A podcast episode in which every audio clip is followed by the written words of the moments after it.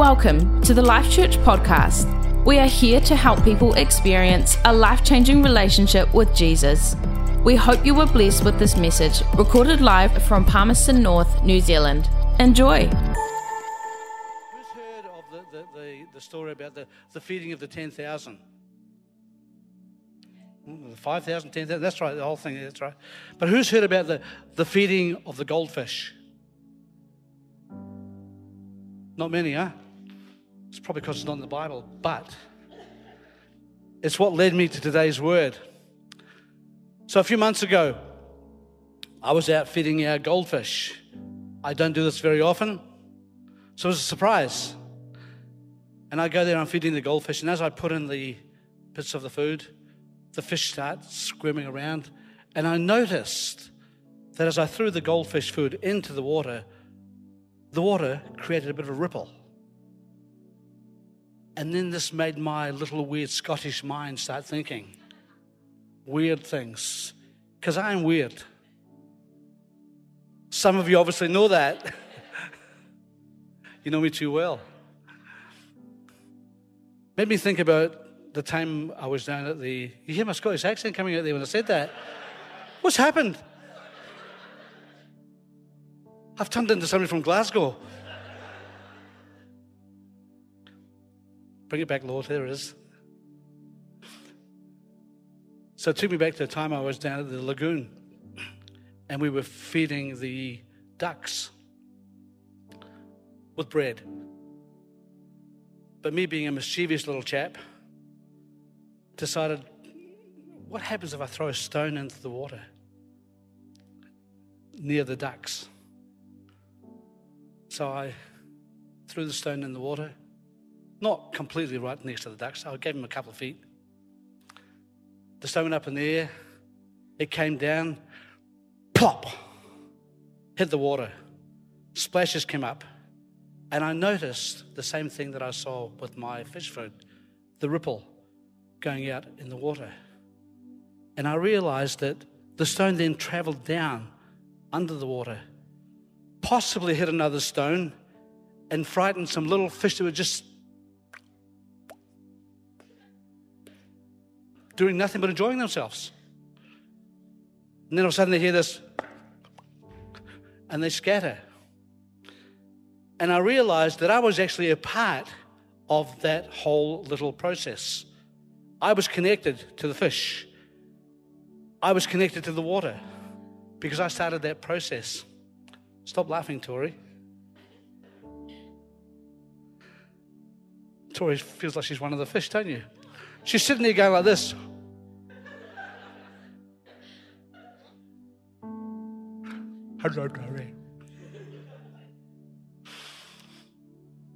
So I was connected to those animals.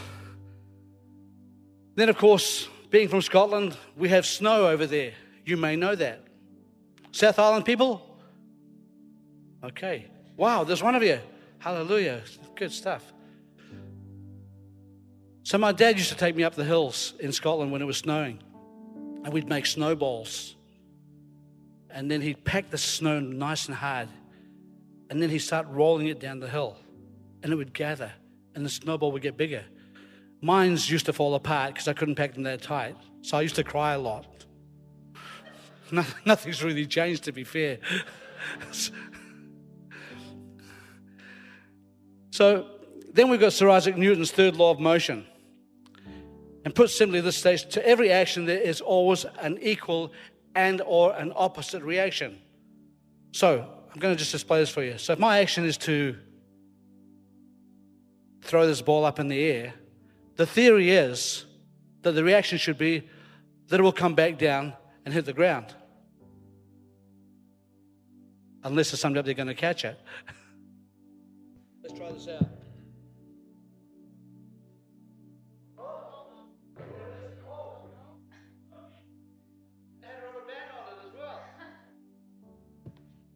So the theory also is that if I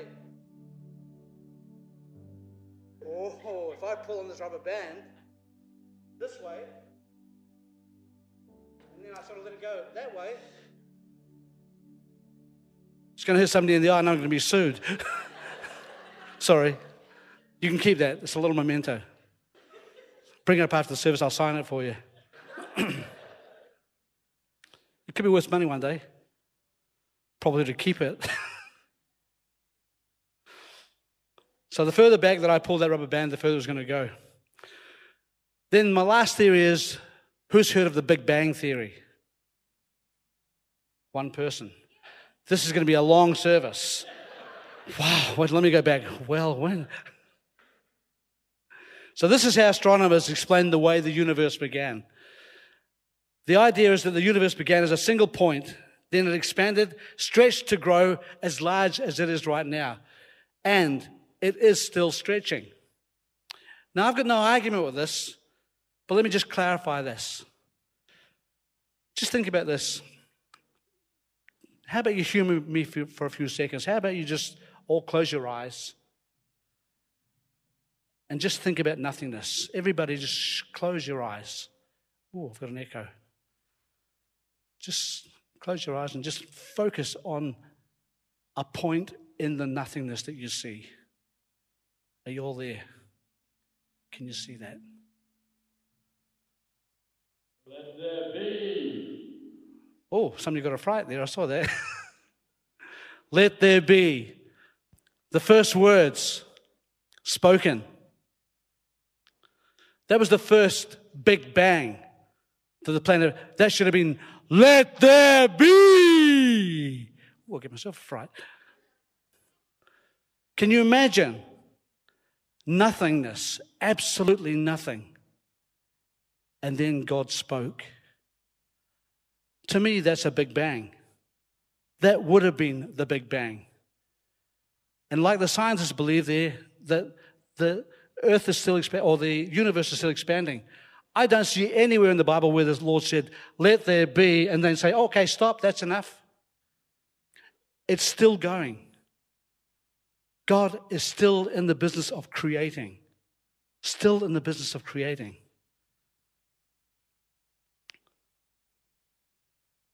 So the voice of the voice of God, the word of God, was the very first thing ever. And likewise, the words of our mouth carry the power of life and death. Did you know that? Proverbs 18:21 tells us, "Your words are so powerful that they will kill or give life, and the talkative person will reap the consequences." So be careful what you say. The message puts it this way: words kill, words give life. They're either poison or fruit. You choose. Now, this brings me to a phrase commonly referred to in the Bible as the golden rule, found in the book of Matthew. So, what is the golden rule in the Bible? Jesus said, Therefore, whatever you want men to do to you, do also to them, for this is the law and the prophets. The NIV puts it this way So, in everything, do to others what you would have them do to you. The Passion Version says it this way in Luke 6:31. The way you want others to treat you is how you should treat everyone else. Now, sadly, today we're so often told by many the reverse. We're basically told by many who promote a viewpoint of looking at for number one only, and that is to do others before they do you. You know that one? Get into them before they get it from you. They think only of themselves. They first take everything they want and need, and only then they consider the needs of others. I call this the fool's gold rule. The fool's gold rule. But by implementing and embracing the golden rule, not only improves our relationship with others, but it will also improve our relationship with God. By exercising this simple but deep human relationship principle, it can help us to treat others with kindness, compassion, and godly love. Now, I happen to work in a place where every day I see people actually living and acting out the golden rule. Although many of them themselves may not even know this, may not realize it, but they're actually living it out. I can give you numerous names, examples older folk, young people, mothers, kids, manly, manly men who come along here and do lots of work around the place there. And yet one day you'll see them sobbing and crying like a big Jesse At a baptism, is that man in the house? I'm not going to say anything. A couple of weeks ago, Pastor Don uh, shared a story about his uh, missions trip with YWAM many years ago. And on his trip, he met a young missionary who was also traveling. And uh, Don was asking about what he was doing, and he told him, and he said, he said, unfortunately, he said, I've got a bit of a problem that I'm going on the next flight, and I've got no more money to carry on my missions trip. And so Don received a word from the Lord. And the Lord told Don to give this young man all of the money that he had so the young guy could continue his journey. Now, Pastor Don, being sort of half Scottish, decided that can't be from you, God. I want to check this out. so he had bit an argument with the Lord, but he got it again. Give him all your money. So Don did. Don gave him every cent that he had, passed it on. And Don was just at the beginning of his journey. So this young man goes off, does what he's got to do. Don caught his next plane, and on the plane, he meets an Australian couple. Now, this is going to sound really weird. Australians giving money to Kiwi. Hey, hold the, hold the line. they ask him what he does, and Don tells them their story. And explains to them what had just happened before.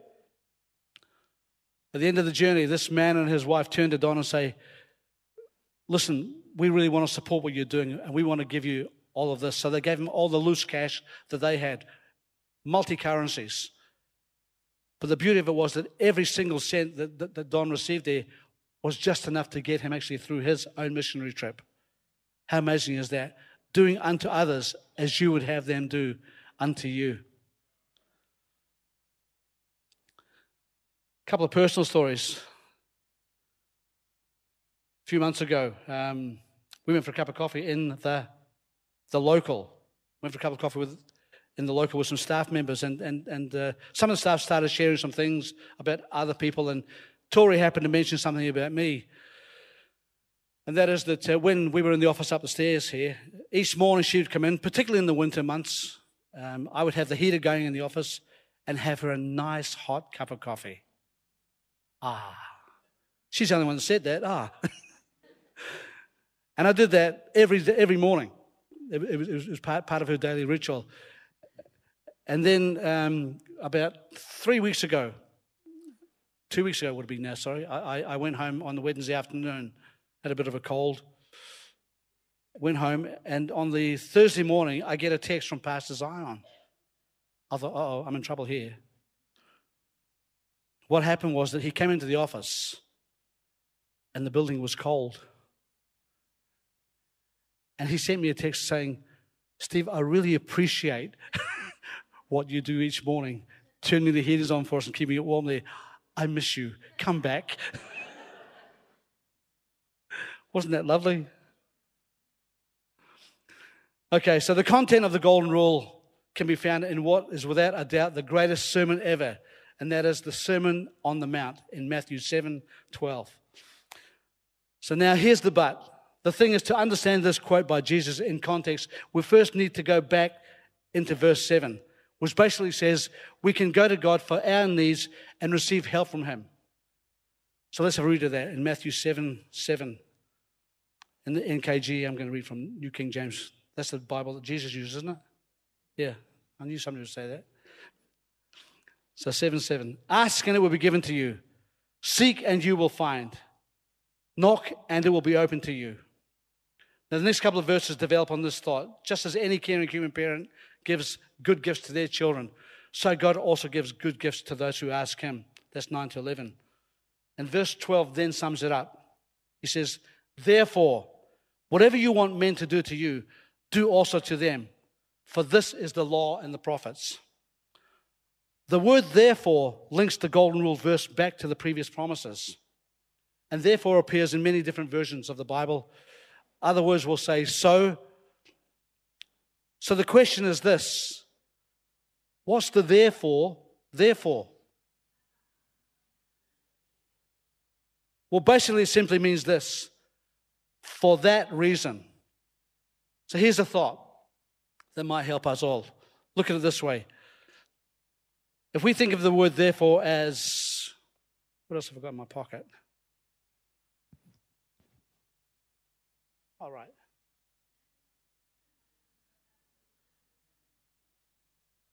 Mag- you can't do that. It doesn't magnify my voice. It doesn't magnify my voice.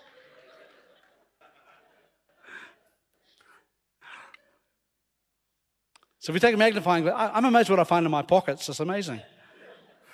Must be some chewing gum there somewhere I put there last year. So we take the magnifying glass.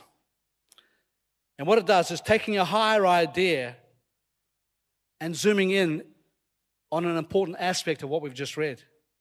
It says, okay, we've discussed a big truth. Now here's why it matters. If therefore is a sign to us of something important is being clarified, shouldn't we pause or stop and think to ourselves, do I know it's actually being clarified? Let's read that whole verse in context now that I've explained that to you, the, the therefore. So, Matthew 7 7 to 12 says,